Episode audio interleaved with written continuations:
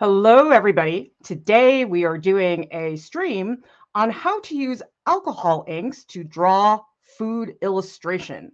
If you would like to grow as an artist and you can't afford an art class, we've got everything you need here at Art Prof critiques, tutorials, and professional development.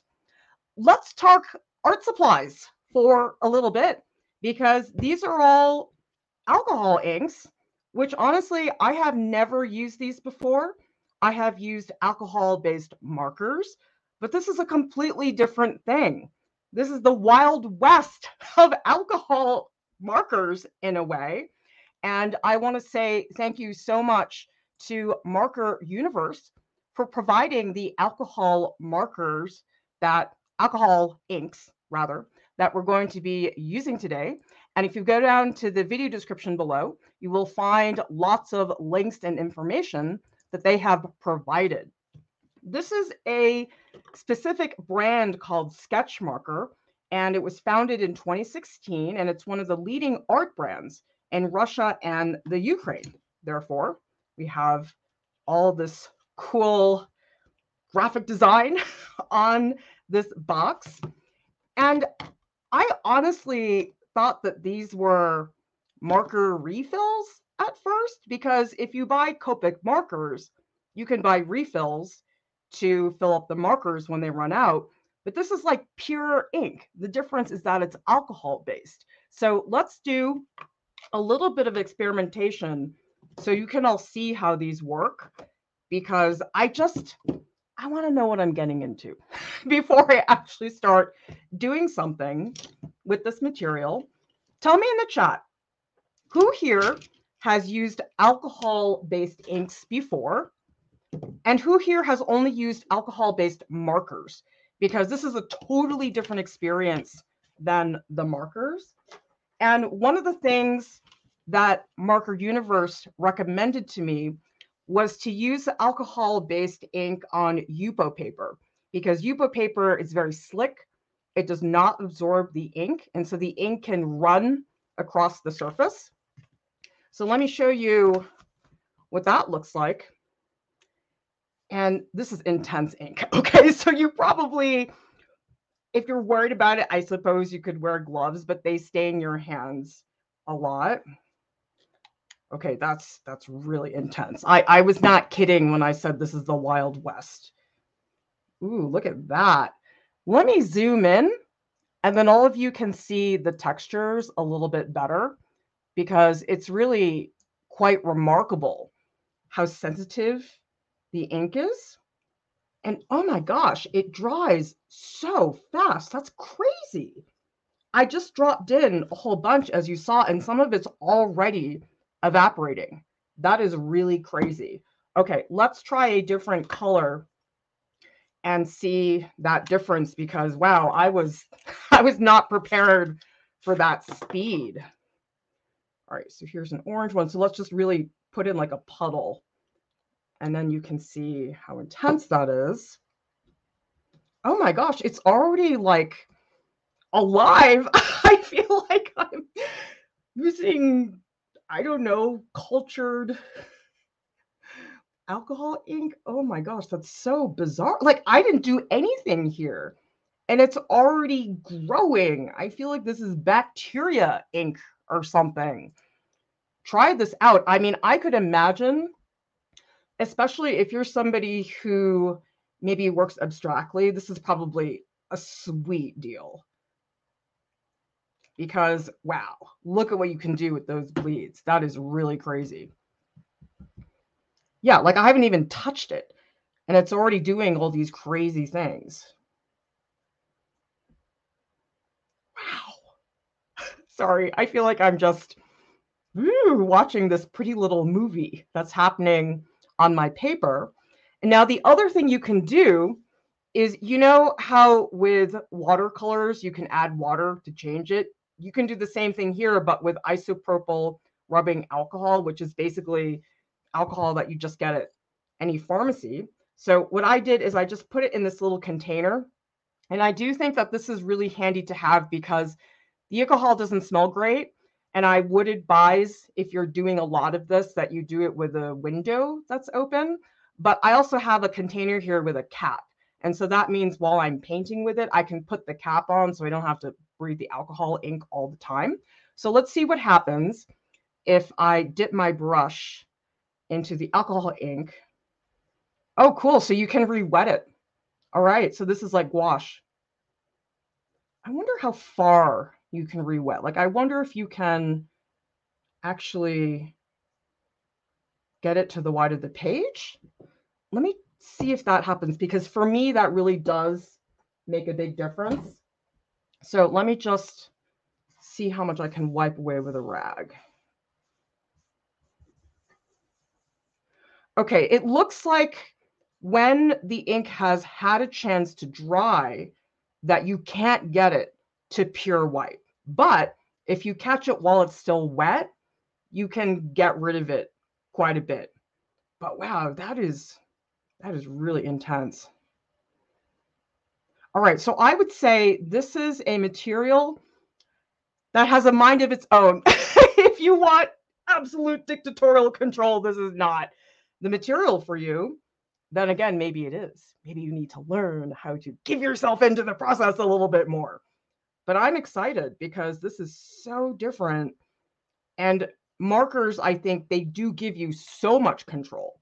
And so having a material like this, where you really have to be okay relinquishing that, is a pretty cool experience to have from time to time. ConCube is asking, I wonder if it would still reactivate on a regular paper. Let's find out. I have here a sheet of watercolor paper. This is watercolor paper over here on this side. And actually, let me mark it so everybody can tell. So this is watercolor paper here, and this is the Yupo. Okay, so let me just start by putting some of the ink. Oh boy, that just went, it just sucked it up immediately. You see that? Like I put it down, and then within like half a second, it's already in the paper. So actually, this is good, I would say, if you want to do something that is very graphic. I mean, you could certainly do something like this, but I wonder what would happen if I tried like a wash with the rubbing alcohol. I don't know if that is going to work. I don't know. It might just soak it up right away. Oh, I guess it did a little bit. Okay, so let's say in theory, I could take some of the paint that's over here and I could paint here. But yeah, it just sinks in right away. It's just like Copics. Like I've used Copics on watercolor paper and it soaks in. But you know what's fun is you can blend with it pretty well. So if I wanted to do multiple washes on top of this, I totally could. But yeah, th this is not remotely the same thing as this. I mean, two totally different experiences depending on the paper. And I would assume that regular drawing paper is something similar. All right, let me go back and take a look at some of your comments because I'm curious if anybody here has any tips for how to use alcohol ink. I am all ears. I've never used this supply before and I'm excited to see how it's going to function.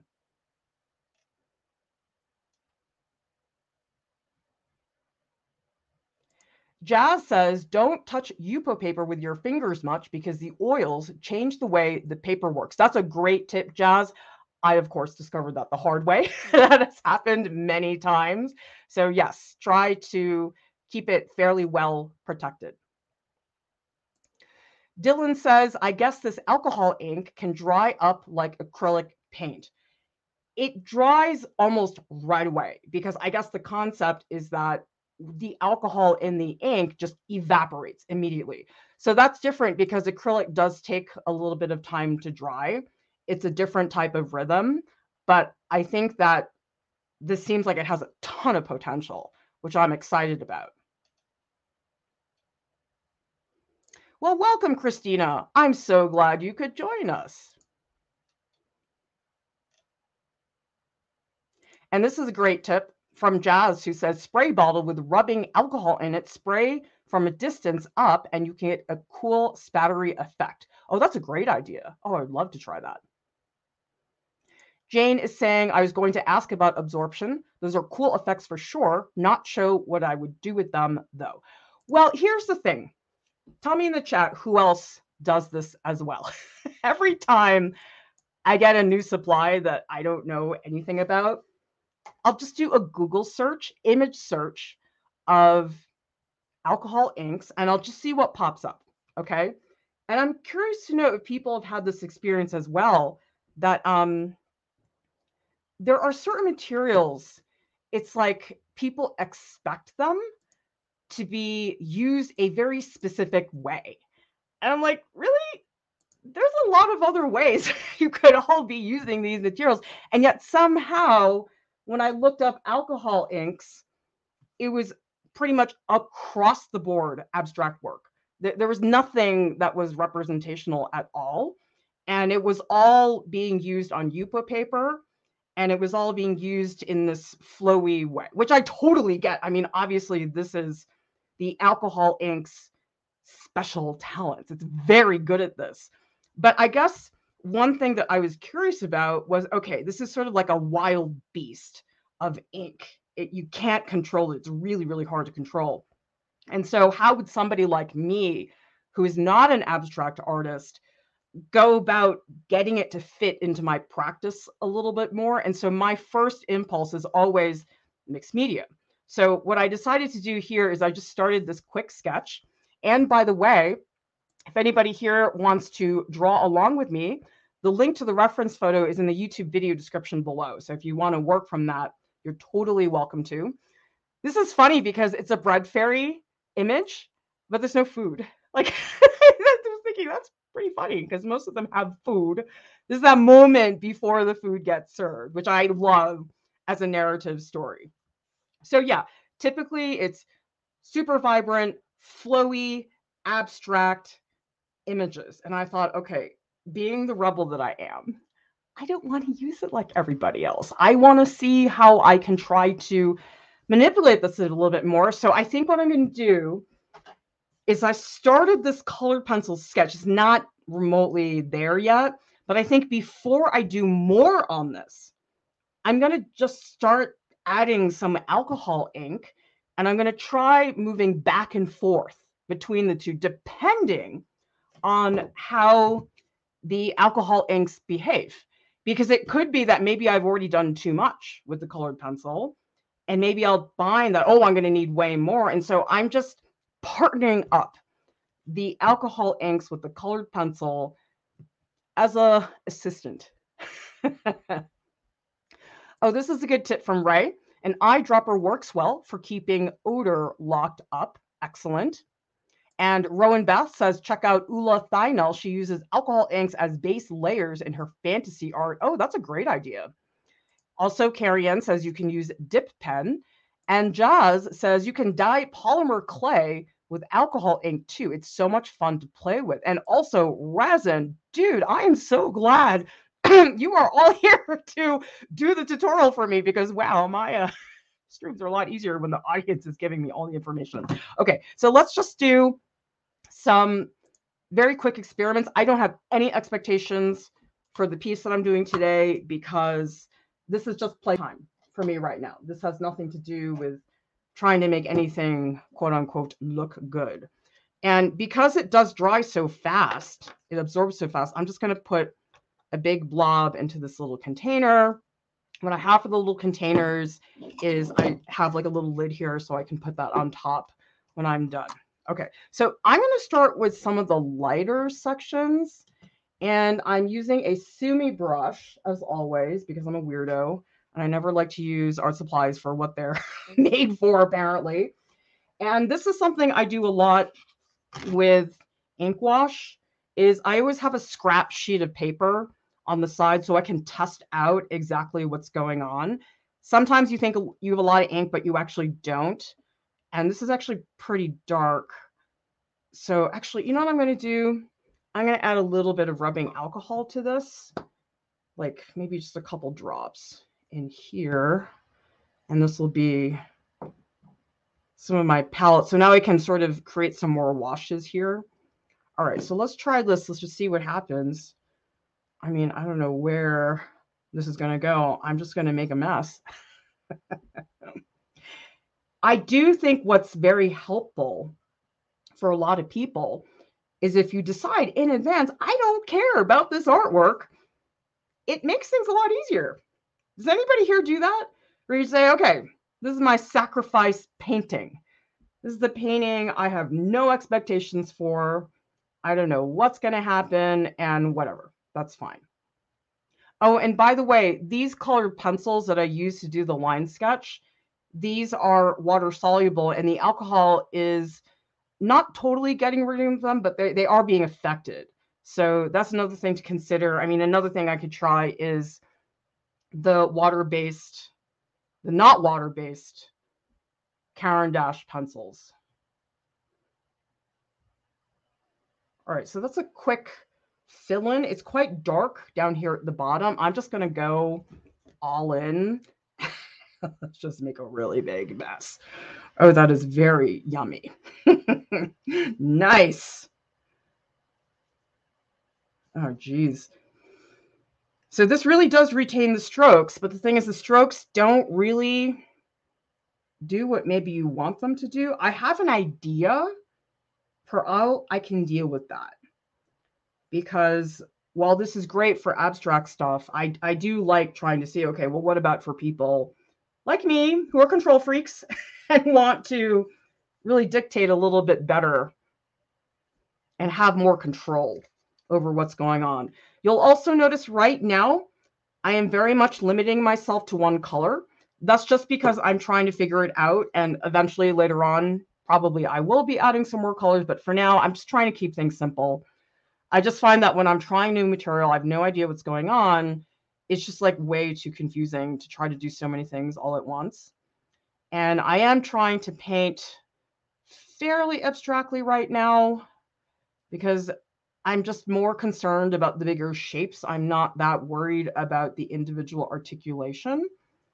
Basically, just make a mess. It's so much faster to make a mess and just clean it up later and honestly, this is good practice for me as far as keeping a big picture view of what's happening.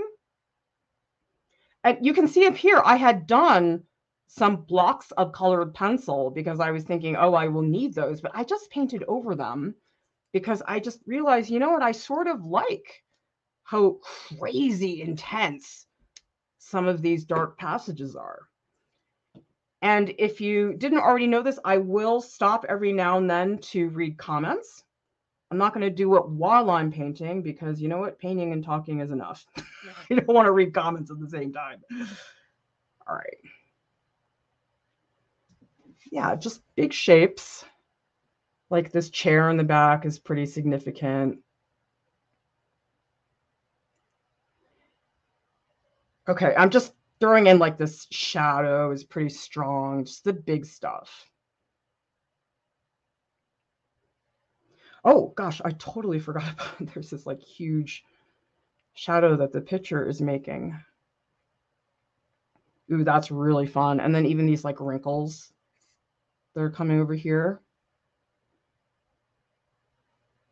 You know what this reminds me of? It's almost like those brushes that they have in watercolor in Adobe Animate that are really fun. This is actually a little bit too saturated, so I'm going to pull down the saturation of my webcam just for a second. And that'll look a little bit better.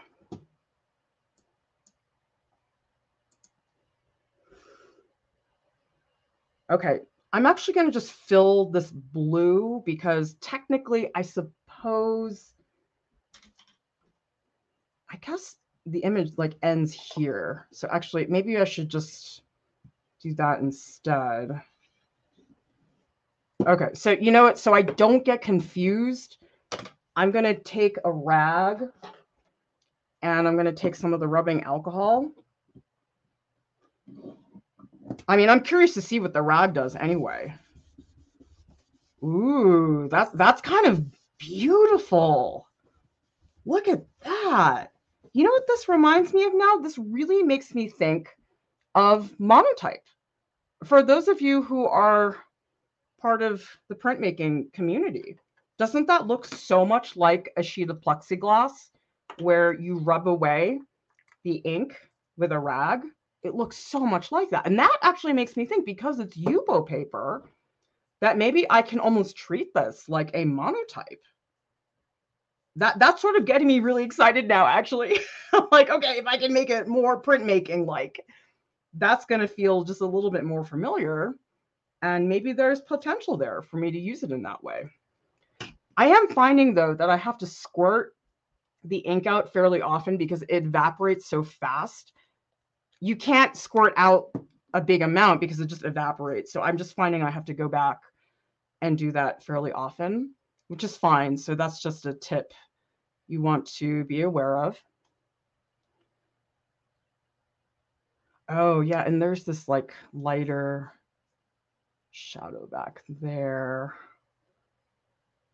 I guess the thing that's tricky about this is that it, it lifts itself back. So if I go in here, I'm just adding some quick little spots in the window, but now I'm going to immediately take it away. And I guess that's a good way to get some lighter washes because I don't want everything to be this dark. It's a little bit much. So actually, now that I've overworked it a little bit, actually, let me darken this whole section in the front, and then I'm going to go in with the rag, and we'll see what happens because I'm, I'm very curious to hear about the monotype thing. And if anybody has suggestions for things you think I should try with materials, just let me know. Okay. All right, so we're going to say, to be clear, that that is going to be the edge of my image. Okay. All right, cool. Let me see what people are talking about in the chat. Jazz says add isopropyl alcohol to the ink pot to rehydrate it. Oh, Jazz, would you like to do this tutorial for me? You seem to know a lot about this. so let's try it. All right. It's got the alcohol. Let's see what happens when I rehydrate that. Because, yeah, that's a pain that it, it just, I mean, this is going to evaporate. It's just I have more of it now. So I just want to see. Hmm. Yeah, that's pretty good. Okay, I like that effect. See, I don't like how textured this is. That's not really my cup of tea, but that's why I'm going to try some stuff later on with the rag. That's a good question. Le Croissant Arts. It's not jam. this is called Clara was too busy yesterday and forgot to change the thumbnail. And then after I tried the alcohol inks, I was like, shoot, I can't do this image. This is not going to be a good fit. So I picked this more monochromatic one because I thought it would be better and didn't change the thumbnail. So yeah, this is not Jim. this is not you imagining things. Jane says, I think the way alcohol evaporates so fast scares me a bit for alcohol ink. I think it's just different than what you're accustomed to. It's a different rhythm. And so, one thing that I like about each material is that because they all behave differently, I behave differently. And then oftentimes I will discover ways of working that I normally would never do on my own. And I like that a lot. I think that can be actually very exciting.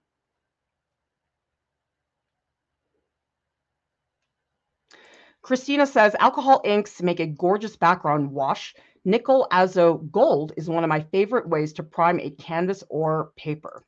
I just love that we all talk about Nickel Azo Gold here. It's just, it's the best, nerdiest art community online. I don't know. Maybe I can't claim that status. Maybe there are other art communities nerdier than ours, but I don't know. Have some of you seen the art supply conversations in the Discord? They are very impressive. I just love that. We are all like that. And Jazz says you need isopropyl alcohol with 90% or more. Yours is only 70%. Oh my goodness, you are really paying attention. Okay, well, noted for the future. Okay, let's go in with the rag because I'm just like super curious to see what's going to happen with that. Okay, so I'm going to need this to be here. And I might go back and do some more colored pencil, but I think I do want to do a pass with the rag first before that happens. And then I can just keep moving back and forth. Okay, so if I...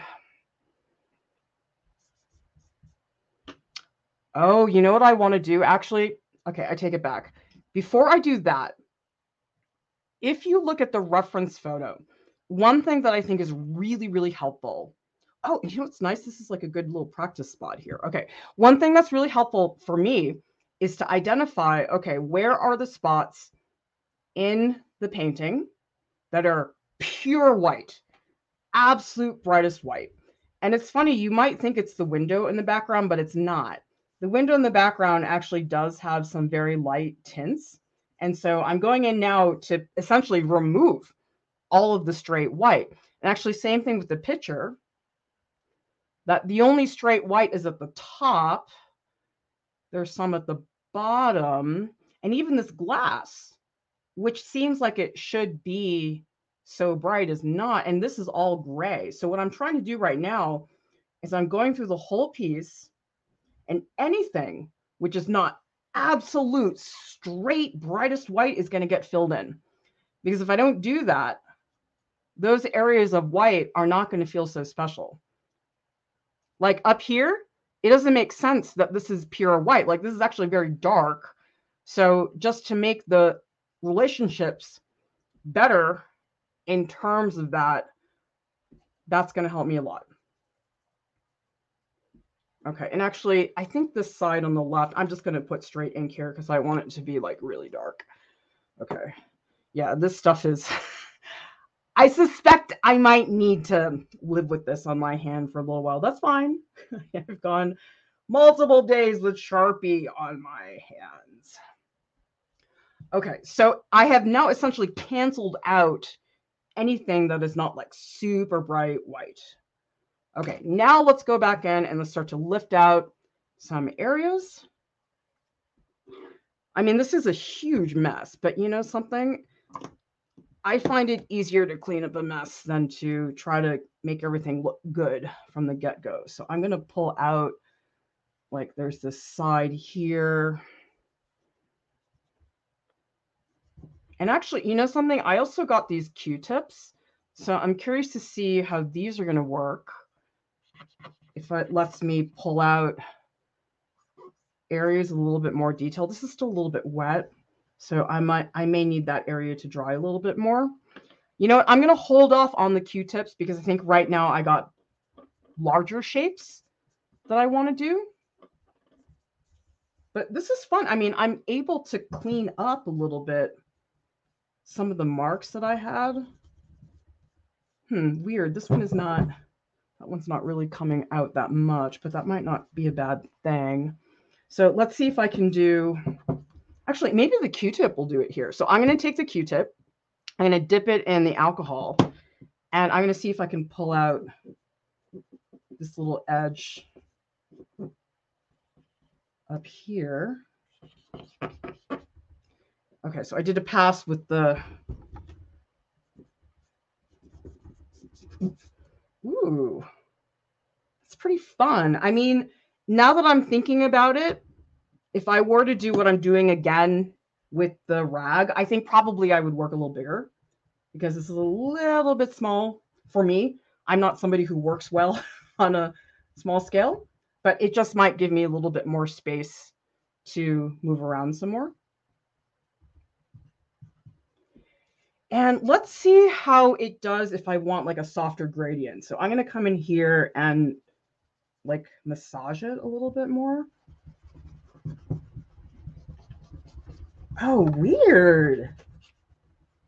Isn't that crazy? Look at what's happening over there. What is that? I kind of like that. I mean, that really looks a lot like painting. And actually, let me try this too. I'm going to take the ink. I'm going to put the ink on the rag and let's just paint like that.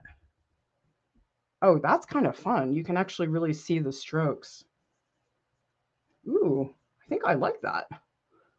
Let's use that to build up some of the shading. And actually this shadow I think could use a lot more. Because here now you can really see the strokes very well. Wow, that is a horrible mess. it's fine though. That's what you have to do. When you're learning a new material, you have to be willing to make something that looks really bad. Oh, like that's fun. See how that's really starting to lift now? I guess it, re it really has to be wet because if it's not totally wet, it's not going to lift enough. And then it's like not really worth it. So what I'm trying to do right now is articulate. There's the shadow that's coming from the picture. And then there's this like little streak of light that's coming back there. So I'm trying to get that to show more. And then maybe hard with the detail stuff. Okay, like this is more a shadow that's like around the plate. This is so similar to monotype. See, all they needed was to put the alcohol ink into the hands of a printmaker. See what we can do, printmakers? We are we are so powerful. who's a printmaker here? I just I always need to know who's a printmaker because just you have to find your people, right? Okay, so this is getting to be a little bit richer and I'm finding that I'm doing better when I have more ink on the surface. And so in some of these places, I'm, I'm going to dump it on and wipe it around like this. Because actually, I have to say, I think out of all the tools that I've used so far, the rag is my favorite one. I'm sure I'll find ways to use the brush and stuff later, but I, I really like the rag. This is so far the tool that I think is really giving me the control that I would like to have. It's all about control. Such a control freak. Okay.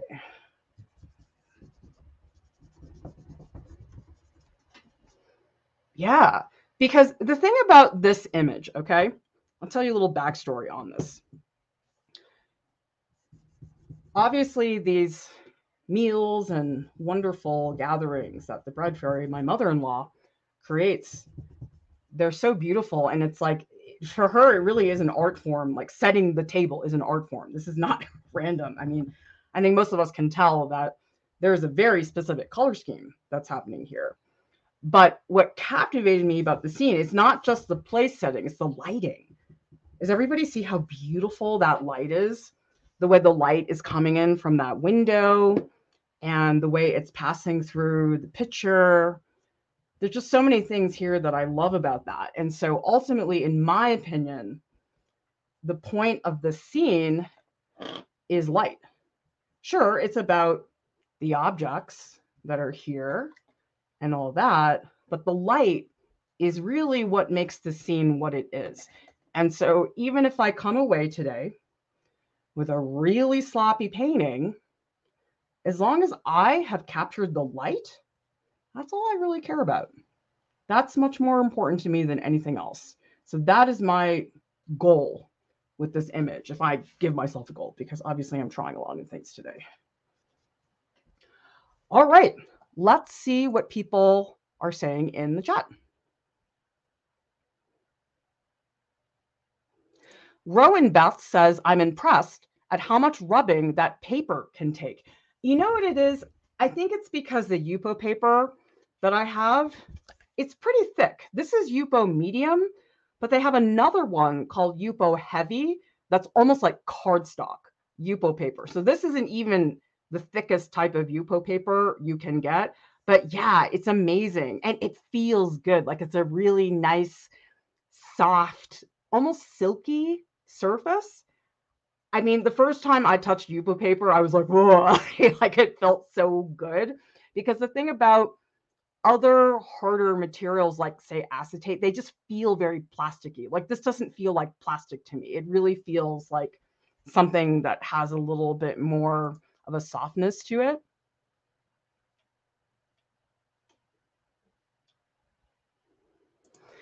Jane is saying, Clara, did you just dye your finger? I, I would say I dyed all my fingers. I don't care. If it bothers some of you, though, you can wear gloves. That'll definitely take care of it. Jazz is also recommending felt pads. And AA says, is layering easy with drawing inks? Well, the thing about drawing inks, I mean, it depends on the surface, it depends on the type. But yeah, I mean, inks to me are the most effective as an art material when you layer with them. I love layering everything. I layer with charcoal. It just makes things easier for me as far as building the structure of what it is that I'm trying to draw. ComCuke says it really is similar to monotype with the rag and Q-tips. You keep giving me reasons to buy Yupo. I'm resisting it like a toddler resists a nap.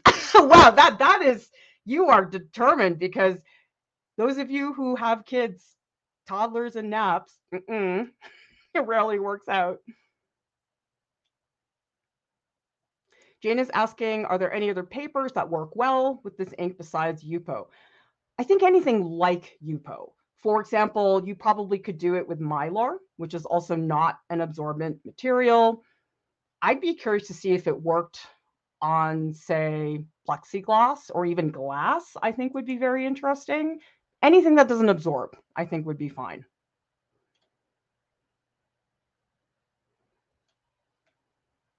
ComCuke says these seem like they'd be great for illustrating light, like neon lights or glowworms. Well, I don't know when's the next time I'm going to have to draw glowworms, but I will know now what I need to do next time.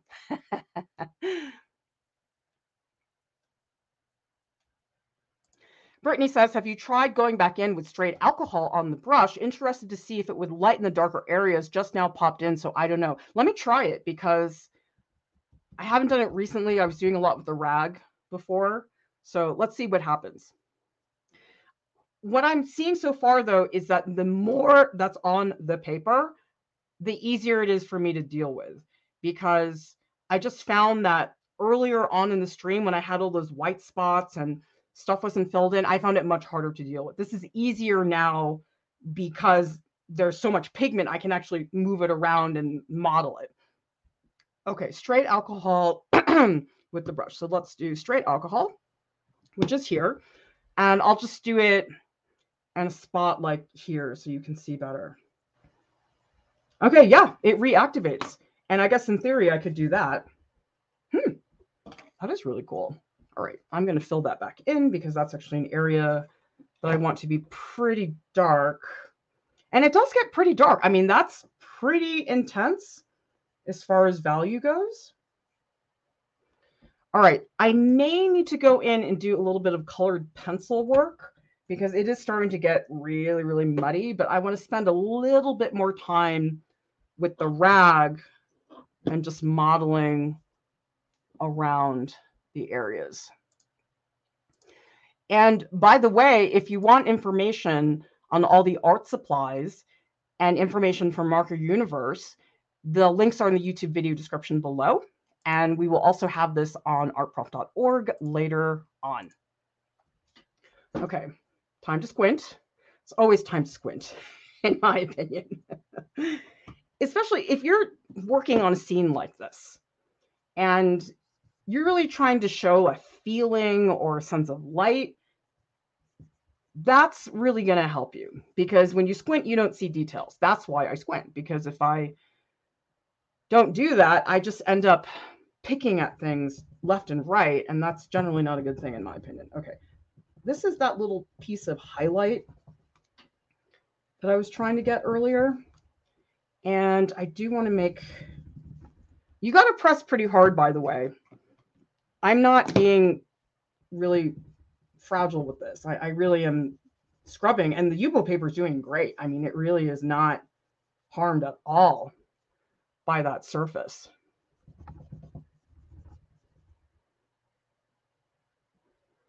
why does this stupid fork have to be so awkwardly lined up? I, I don't like that. I might just cheat and like not deal. You ever do that? When you have the reference, like, I don't like that. I'm just not going to do it. It's great.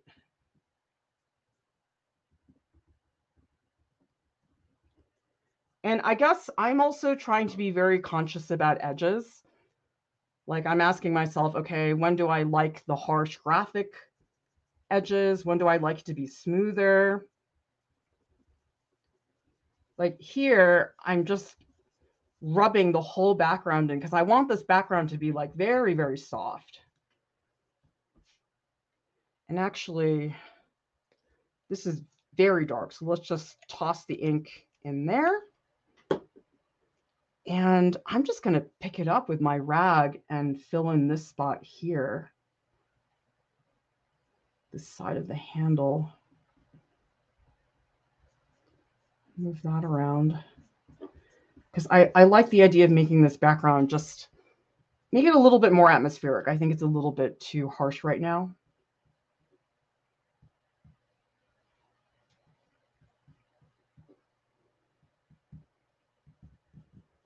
How's everybody's weekend going? I stayed up way too late last night and now I'm paying for it. You know what, though? It was worth it. you know why?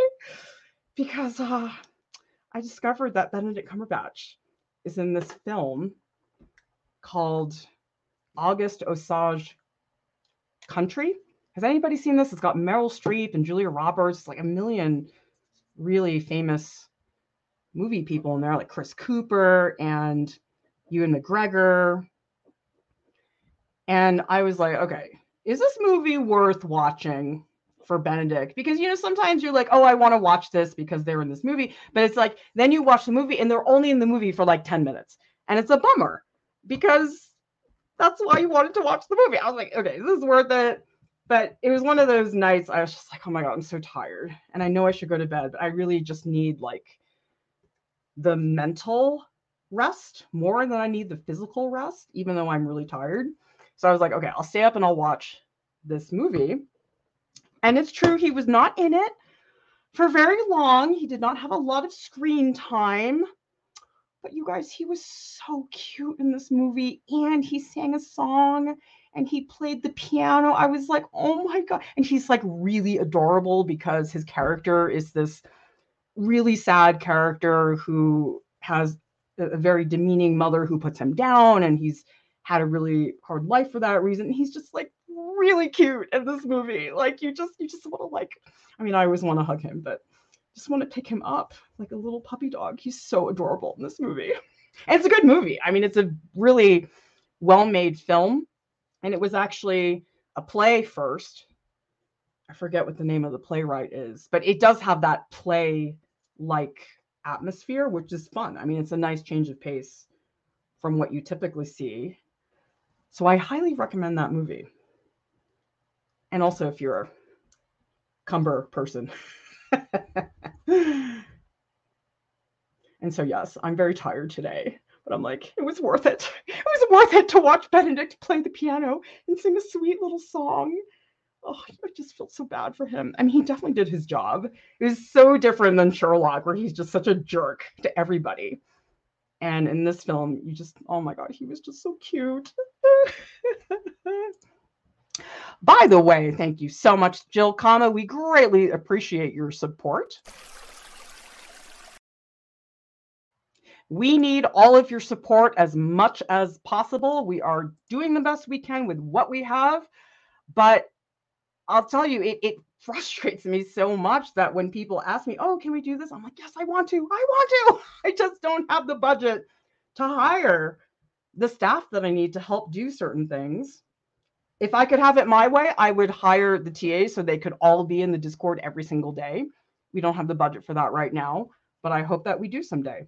So keep it coming, guys. Those super, super stickers. Okay,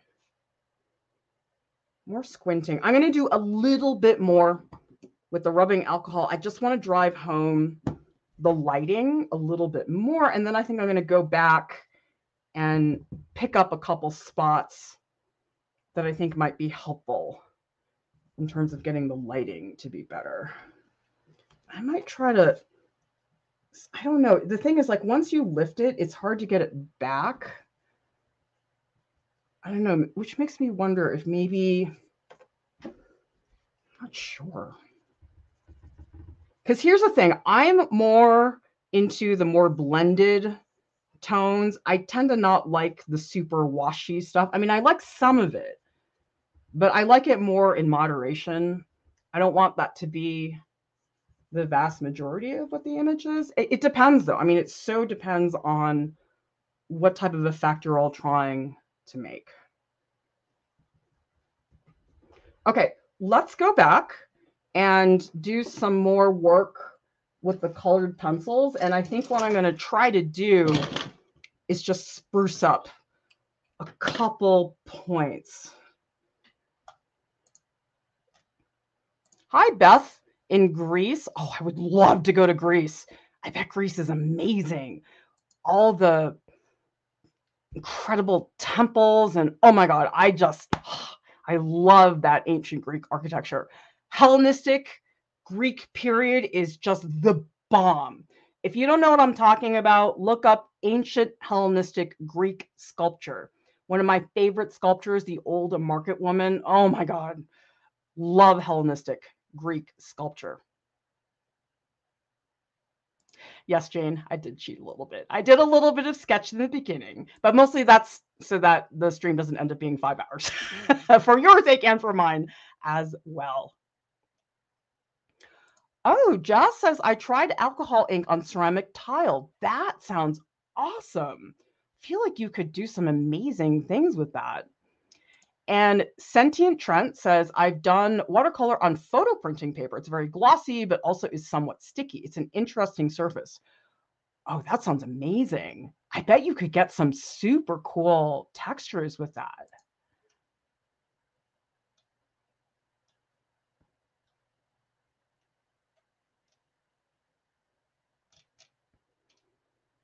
And Jazz also says wedgie foamy makeup sponges are great to move the ink around too. There's also a company called Pan Pastel. We're actually going to be doing a feature with them, I believe, next month. And they have these sponges that are like makeup sponges, but I actually like them better because they're formulated specifically for doing pastel work. And you'll see them later in a stream eventually. But I remember at one point I tried makeup sponges and at least for me they, they weren't quite what i wanted. I mean i wanted something really specific. I'm sure it would work for some people but it depends. Hmm. Sam is asking are drawing inks similar to india ink? They're similar. The way i would describe it is india ink is a little bit more intense. It tends to get better coverage. It tends to become opaque faster. I find a lot of drawing inks they're a little bit thin when I compare them to India ink. But again, it really depends on the brand. Some brands, the India ink is not good. Like I would have sometimes students at RISD would bring in India ink and it was so bad that they like could not use it. So you have to make sure you get fairly good quality. Otherwise, it's like it really is not good. Thank you so much, DPG, for the super chat. We so much appreciate your support. Philippa says, need to work on a project for university that's all about interior spaces. Do you have any suggestions of cool rooms to draw and paint? I don't want my boring house. Well, if you have a friend who maybe you could go chill in their dining room for a little bit. I think a lot of you saw the Oma bread painting. I basically parked myself in her dining room for an entire day. But the other thing I would also remind you, Philippa, you might think your house is boring. That that's everybody's assumption is that their house is boring, right? Because you live with it every day, you see it every day. But if you stop and you look closely, you might actually find that there are little pockets in your house that maybe you don't take the time to look at that maybe could be really great for a drawing. And so one thing you can try, Philippa, is if you get a viewfinder, you just get like a piece of cardboard, you just cut a little like window in the middle, walk around your house holding that viewfinder. So you are literally like walking around framing little pockets of space. And that could be a way to see something because the issue, I think, obviously setting up at a friend's place, you can do that, but it's like it's not as convenient. So sometimes being able to do something at your house can be very helpful. Odette says, just tuning in, got my son to sleep. Oh my God, such a win. I'm so happy for you. Parents here, I think we understand what a big deal is when our kids finally fall asleep. It's great. W315 says, How do you know if an India ink is bad? Usually, if I try to do like a straight, flat black area of ink and it's a little thin, like it's not full opaque black coverage, that's usually a bad sign. Or if I try to turn it into gradients and maybe the gradients aren't easy to get because the paint is too thin, that's another reason. Okay, let's do some colored pencil work because I'm just curious. Okay, this is a little dry. If I can sort of resurrect this because of the mess that I made. And this will be interesting because a lot of people who watched my stream where I, I did draw the gem, the one that was all colored pencil. That it was so interesting to me. There were so many comments, people saying, like, wow, I'd never seen anybody draw with colored pencil like that. Like I think a lot of people, the stereotype, I guess, of a colored pencil drawing is that oh you have to have like really really sharp pencils and has to be very photorealistic and it's very slow because building up the color oftentimes is not something that you can do quickly. And I, I certainly do not build to the degree that some people do with colored pencil but i guess people were really surprised by that how different that was so yes, I draw like a barbarian. Yes, that's what it comes down to. And you know, if people don't like it too bad, I don't care. I don't care. People who are over the age of 40, isn't it great not caring what anybody thinks? You're just like, I don't care. It's fine.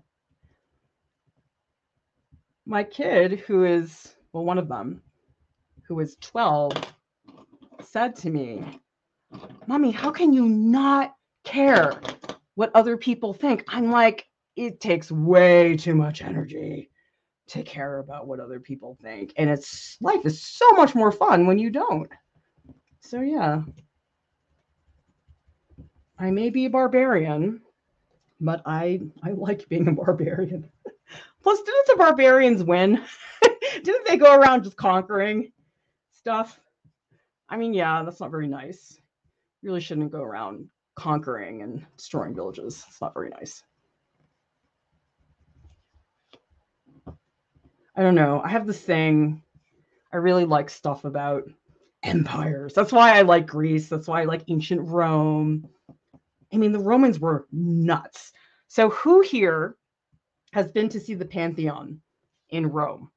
Tell me in the chat if you have seen that because, oh my God, like a lot of times you go to these buildings and it's like, yeah, that's amazing. They built that. Yeah, cool.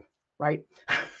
but freaking Pantheon, they're so insane. Like, think about the level of technology that they had in ancient Rome was absurdly low. I mean, what did they have? Like a couple hammers? And the ancient Romans are like, we're to build this crazy huge building and we're going to pour concrete over this wooden mold and then we're going to take the wooden mold away and we're going to have this beautiful opening called the oculus in the center that brings in this ray of light. It's like how, how did you even begin to think that this might be possible with the technology that you own? Like when you think about it modern architecture today probably because we have safety regulations and don't want everybody to die when they're working on the building it's like you think about the insane risks that they took to build those buildings back then. And it just blows my mind. Like Gothic cathedrals, I took a wonderful art history course when I was at RISD as an undergrad about Gothic cathedrals. And it's like some of these cathedrals, some of them were not finished in an architect's lifetime. So a cathedral would start with one architect And then another architect would have to pick it up because that architect died before it finished. It's like, are you insane? Like, who here is in Europe or has been to Europe and has seen a Gothic cathedral? There's so many in France that are, oh my God, amazing. And tell me what that's like because there is nothing like that on the planet. Like, wh- why? Why? Why did you all think this was a great idea? And then there was that horrible thing that happened at the Bourges Cathedral. It collapsed when they were building it. Can you imagine how terrifying that must have been? Just like these stones falling over you. And you think about this is in like what the 13th century. This is so long ago. I'm sure they like barely had scaffolding. I mean, it's insane some of the stuff that they did to create these buildings. It just blows my mind. Okay, so now what I'm going to do, see, I really lost. This cup makes me sad. I did not do a good job with this cup. So I think I got to bring back some of the shadow here. I mean, I guess my thought is that the alcohol inks for me they they sort of throw down a feeling of tone and then I clean it up or I, I pick parts with the colored pencil that I want to emphasize. So for me, this technique is a way to get like the looseness of what you get with the alcohol inks, but then I can also have like major control, like this section I'm doing here. I really can dictate exactly the size that I want that to be. And the colored pencils work great on the Yupo paper. It feels wonderful. In fact, it's easier. It feels softer. Like, you know how sometimes colored pencil, it just feels like it's a lot. But this I actually like quite a bit. And I do want to be a little bit bolder. I feel like I've been a little wimpy with my colored pencil so far, which is why I really like this particular colored pencil, it's called Magnus. It's Faber-Castell's Albrecht Magnus colored pencils, and they're really thick. And they're great when I just want to like fill. Because I don't always want to do something detailed. A lot of the times I, I do need something that just can fill something in. And this also, because it's so blunt, does everybody see? I'll show you on a sheet of paper if I want to do like a fairly soft stroke, like for colored pencil, that's pretty soft. Like most people, colored pencil does something more like this, but I really enjoy how rich that can get. Yeah, I'm just to let it fly here because this is stuff that really does not have the contrast. Like I totally lost all that contrast getting into here. right. And that helps me like beef up some of the passages. They got a little bit too thin. And then I love stuff like this. Like, see these little wrinkles on the side? Because you know what? Cloth is never as flat as you would like it to be. I mean, if I like really spent time on this, I, I could absolutely go in and start adding even more of these wrinkles. I'm starting to do a little bit of that here, but it just gives the cloth a little bit more character, which I really like. And then this plate should probably be a little bit more dramatic. I mean, I got a little lost in the details here, but that's all right. This is actually a really cool table setting she did because this is very monochromatic. I mean, I think a lot of you have seen a lot of the other bread fairy drawings. It's like very ornate and like a million patterns. And so this was sort of a, I guess, departure for the bread fairy, which I really enjoyed. So that's why I was so captivated by the scene. Because oftentimes, yeah, the main event really is the food the vast majority of the time. But in this case, the food wasn't even there yet. And yet there was still so much personality and character to this area.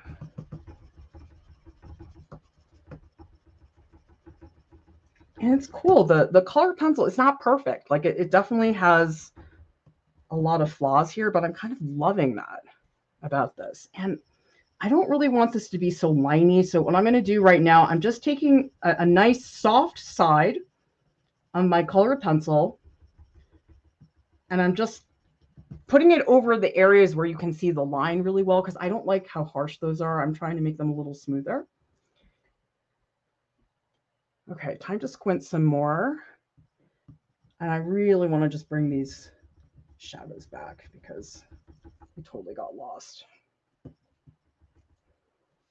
All right, let's see what people are saying in the chat. And then I'm going to try to tackle this stuff in the distance and a little bit down here at the bottom.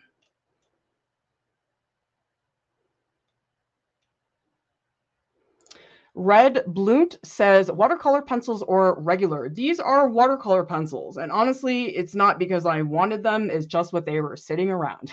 Do people ever notice it's like half the time your art supply choices, they're not that intelligent. Sometimes it's like, oh, I couldn't find the other one, so I guess I'll use these. I mean, sometimes it's just really that silly.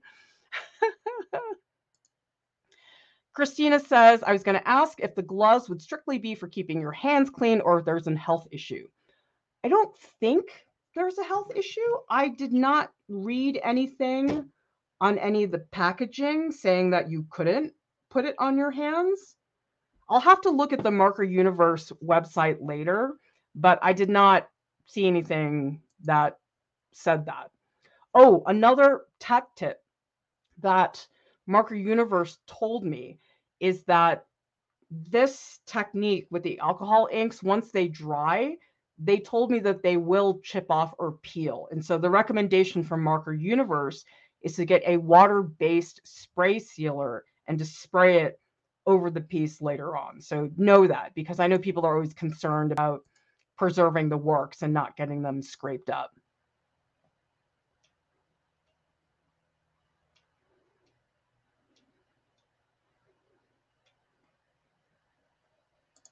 Felipa says, never went to Rome, but I will one day for sure. For now, I have Portuguese architecture, which is also amazing. We are old.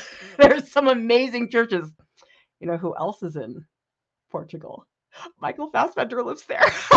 he lives in Ibiza. See, everything comes back to my men. Ariel says, Clara, could you just download all of your wonderful art knowledge into our brains? I'm trying it's all in my head. I just have to put it down on paper. I mean, that's why I'm working so much on those curriculums, the, the curriculums for self-taught artists. I'm trying to really put some serious time into getting those as organized as possible. I'm working really hard on the tracks that we have on our website. If you don't know what the tracks are, it's a structured sequence of video lessons and assignments and it's basically our response to people really wanting to know where to start because we've gotten wonderful feedback on our curriculums for self taught artists, which is so terrific to know that we're helping people that way. But then what happened was a lot of people said to us, Oh my gosh, we love these curriculums, but there's so much information here that I don't even know where I should start can you tell me where to start? And then I said, oh my gosh, I got to write this. so I've written tracks for a couple of topics so far. So right now, if you go to artprof.org, there are tracks available. They're free. There's a painting basics track.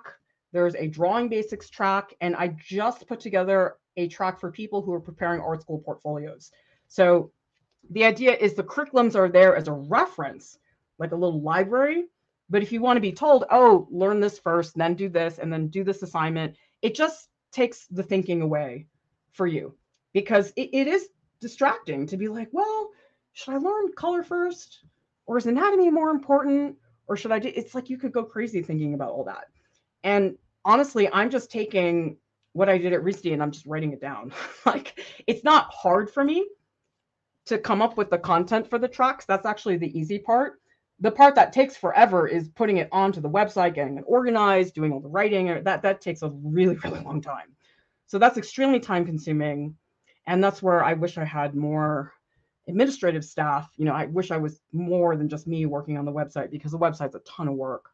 Um, and I want the website to be more comprehensive than it is. It's not remotely as full as I would like it to be right now, but working on it.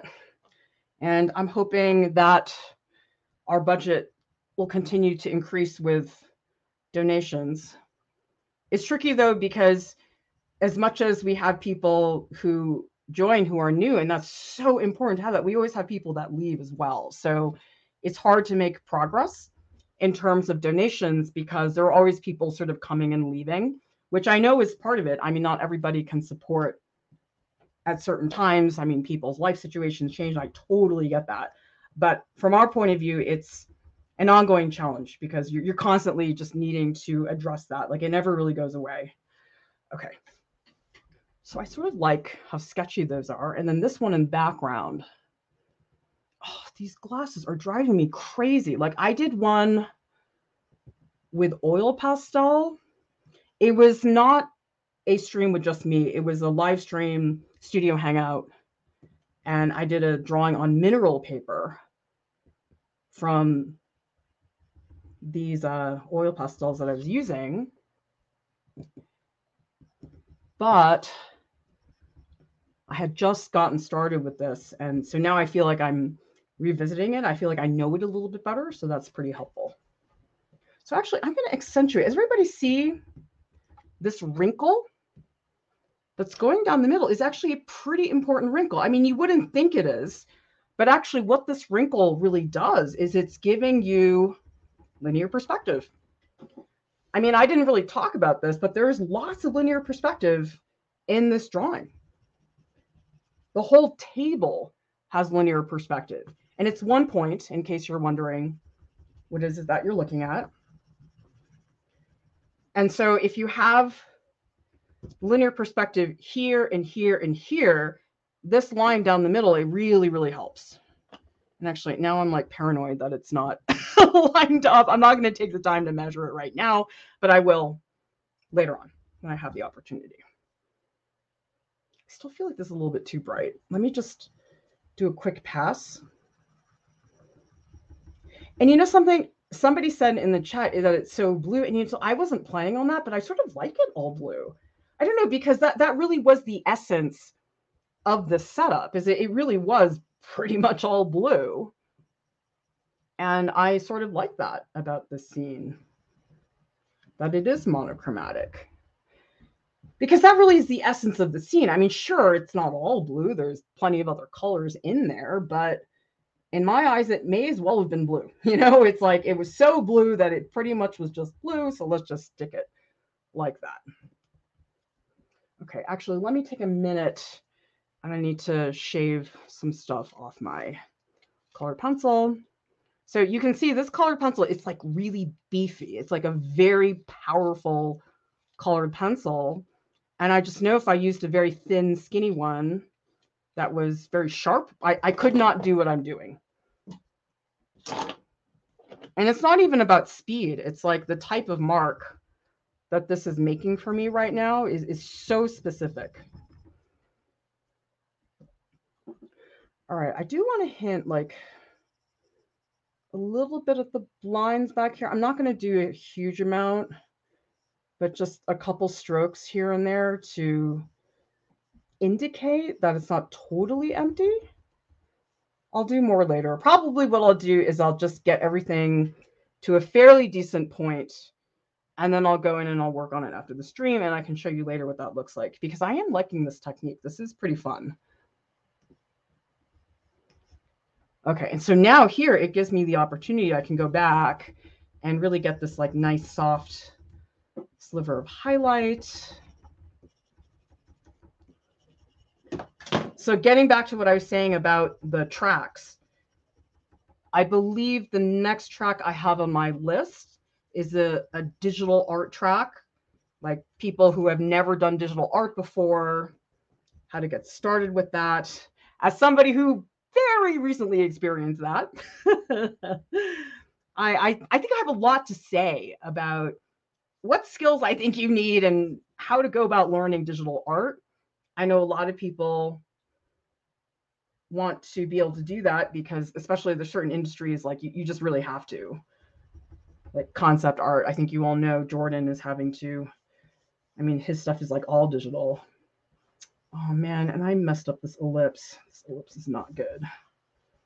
Okay, we're just gonna leave it like that for now. I just want to block in this one napkin is just like so dark. It's it's like literally one of the darkest parts. And then this is also crazy dark.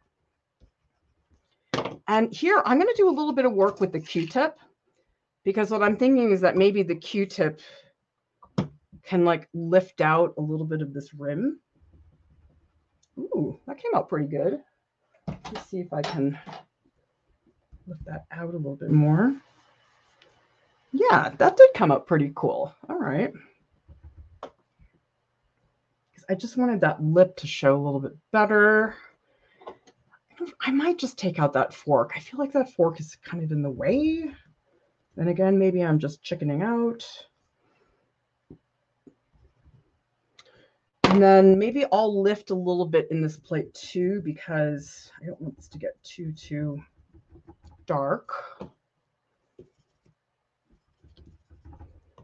All right. Now see, this is actually fairly dark. I, I think that this whole area, I need to just darken this whole section. Just make it come down because like this is the crux of the shadow that the cup and the pitcher are making. And those are pretty important in the scheme of things. So I don't want them to go untouched. And it's cool because the alcohol ink creates a certain type of texture. The colored pencil does something a little bit different. I don't know. I'm like a really big fan of mixed media. Who here likes mixed media? Because it's almost like you can use the strengths of each material, but then not have to deal with some of its weaknesses. Like Julia Ben Bassett, who did our creature design tutorial, she did it using ballpoint pen and watercolor. And she said that the thing is, if you do all ballpoint pen by itself, it takes forever because it's just very slow. And she said, same thing with watercolor.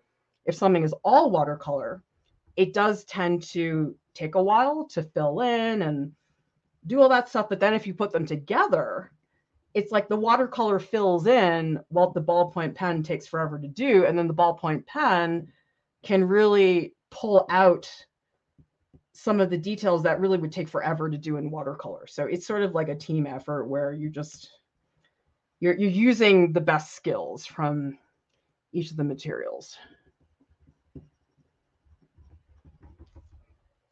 Well, I don't know what happened back here, but uh, I'm gonna. I don't know if I'm gonna be able to draw a chair back here. I might just leave it out. It's maybe not even necessary because of what else is happening back here.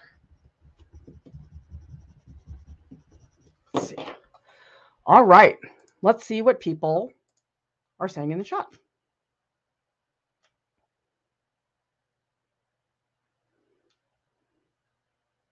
Pavel says this painting has really transformed from the beginning. I mean, I think that all artworks, there's a learning curve. And I think that at the very least, even if I don't like the way things are going, if I'm just trying new stuff and saying, well, what about this? What about that? Eventually you'll get to something, you know? And so I think the larger issue is when people don't do that and they just keep doing the same thing all the time, then it makes it difficult to really learn something from that piece.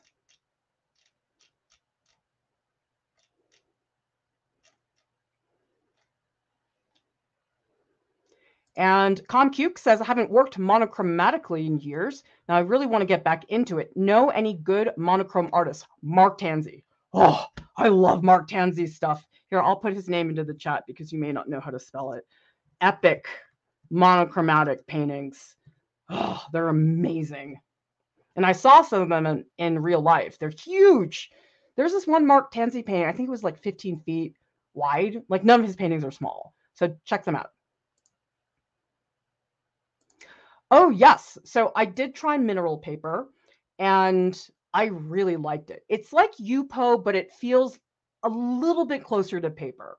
Like to me, Yupo feels more like plastic compared to mineral paper. So it's almost like if Yupo paper and regular paper had a baby, it would end up like mineral paper. It's great. I, I just love all these different combinations.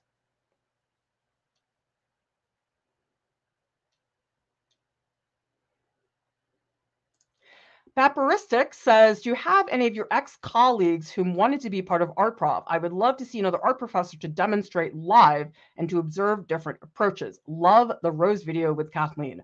Oh, I want to so bad. I'll be honest, it's a budget issue. We just don't have the money. We can't hire them because when people teach at the college level, and let's say somebody like Kathy Speranza, who has been around for so long and has so I, I cannot pay her nothing. She she has to be paid a significant amount. We just don't have the money for it. So I'm hoping that if we get a bigger budget and get more donations, maybe we can do it. But right now it's just not feasible. We just don't have the money. And I, I can't ask people to uh, work for free. I just think that's kind of insulting. So anyway, someday help us with the donations because that that's the difference. It's just do we have the money to hire people like that? Thank you so much, Happy Heretic, for the super sticker. These donations, everybody, they add up and they do make a difference.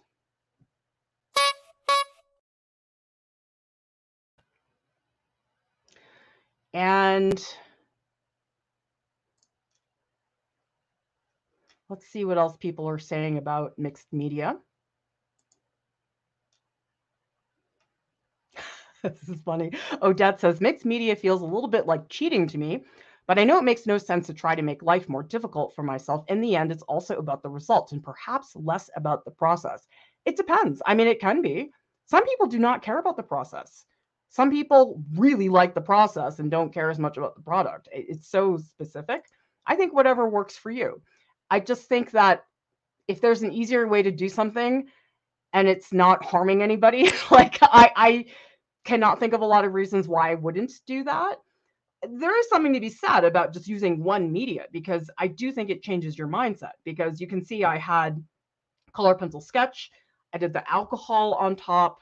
I'm going back in with the colored pencil now. It's like my brain is shifting based on that reaction. Now, if I had just gone in straight watercolor with no change, that is more linear because you're more familiar with the same material and you're working with it more independently. But th- there is something to be said about having those different changes as you work on it. Sometimes those can be really, really helpful.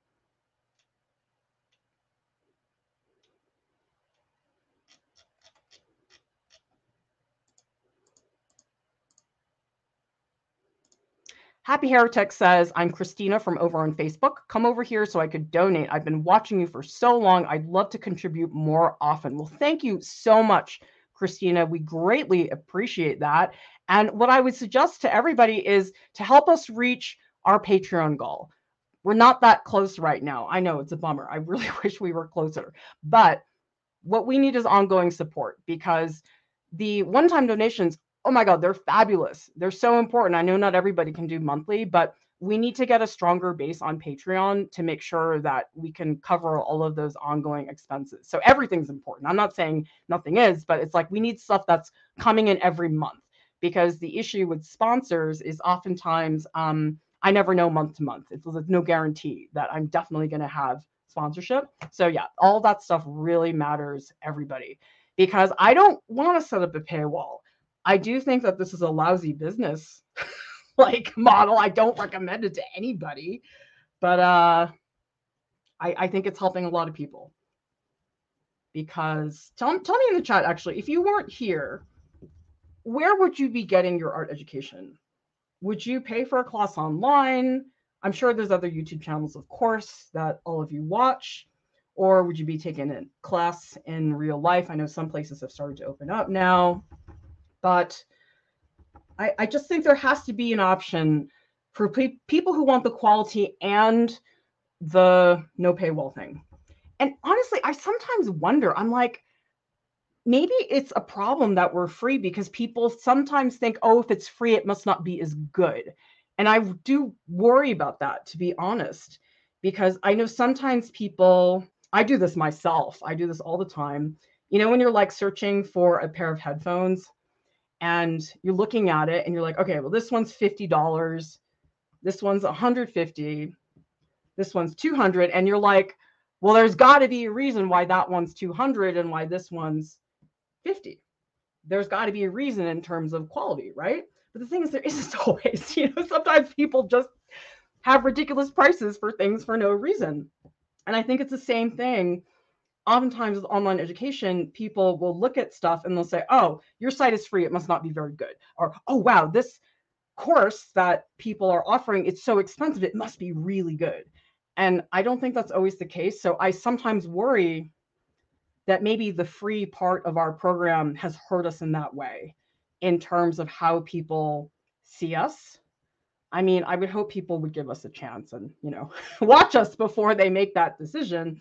But I do think that sometimes that that is very easy for people to fall into. I get it. It totally makes sense to me. I do it myself. And I confess I have gone on to Amazon and bought something and bought the more expensive one because I thought, oh, it must be better. it's not always better. So yeah, it's really it's challenging, isn't it?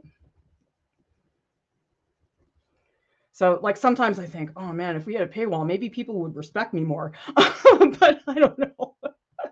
I'm not talking about all of you. I'm talking about like the greater world. Although sometimes I think academia was just so lousy that I just think, you know what, those guys are never going to like what I do ever. I really think this is totally true. The only way I could ever get academia to give me the respect that I think I deserve, I'd have to win a MacArthur Foundation grant. If I won that, yes, they would all come crawling back to me. But anything else, I don't think there's anything else I could do.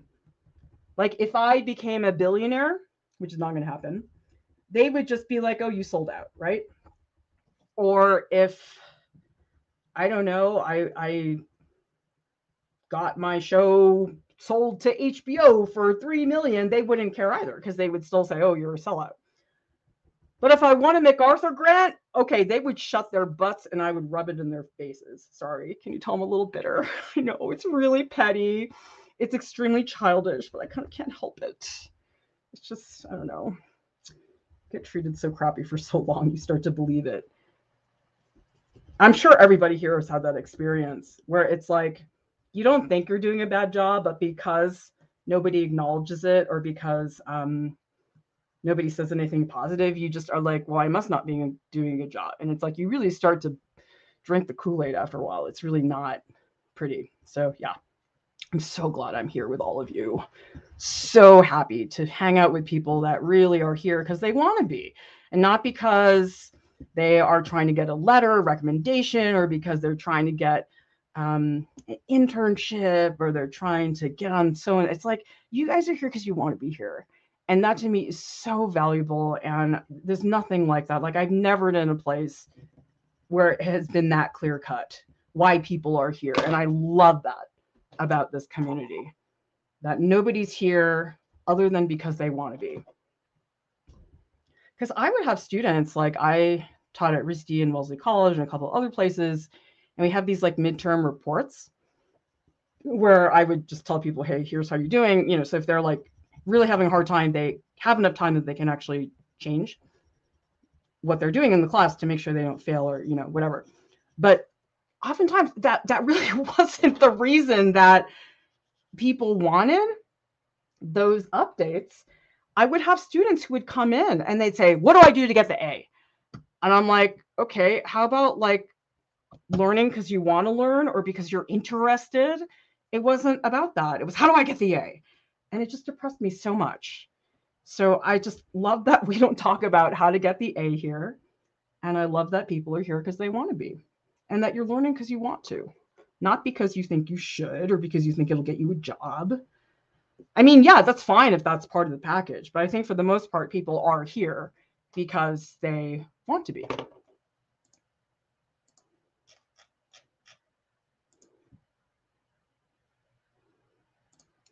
Dana says art school is limiting. I've done my best work out of art school. I love the art professor. Well, I think that's inevitable though. I don't think there's any art school that exists that could ever give you what you need all the time. You could go to a great school and have a great experience and I did. I loved my undergraduate art school experience. And there is still so much stuff I had to learn. And that's not the art school's fault. That's just the way it is. But it's true, art school will only take you so far. And I do think oftentimes, especially because now it's art school admission season, a lot of people put a lot of weight into the school. Like, oh, well, if I go to the school, will I get this? And I'm like, maybe, but maybe not. Like, like art school's not going to do it for you. You're going to have to do a lot of other things besides art school to get the things that you want.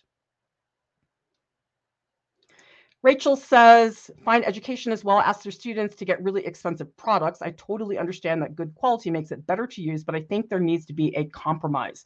Yeah, what I try to do is to give people options. Like I say, hey, if you've got money to burn, buy this. It's great. This is a little bit in between. And here's if you really have no options at all. That's what I try to do because we do serve people of so many different backgrounds here. And I just want people to have options. That's another reason why with a lot of our content, you'll notice we'll do like the live stream and then later I'll cut like a three minute version of the live stream so that the people that want the live stream can have it, but the people that want the summary can get it. And so that's what I'm trying to work on. Oh my God, it's taking forever. It's just giving people as many different formats and options of our content so they can pick the one that best represents and fits their learning style. Because some people love the long term thing. Other people don't have the time. Other people learn better through text. And so that's what I'm working on right now. It's just, it's very time consuming. So.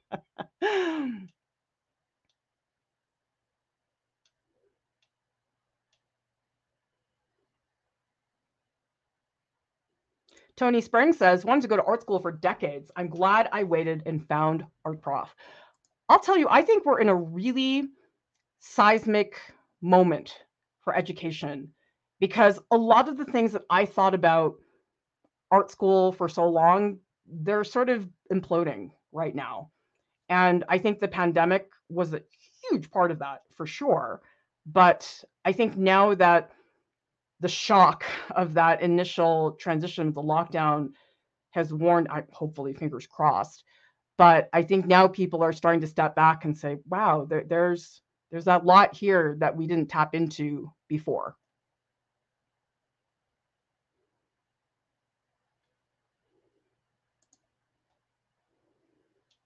So Ellie says, I think the fact that you have the credentials and stated your purpose on your website made me realize the quality of education you provide. Well, good. I mean, we try to be transparent because there was a website that somebody was telling me about. It was sort of similar, like online art education. I went to the website and I always click on about because I just want to know.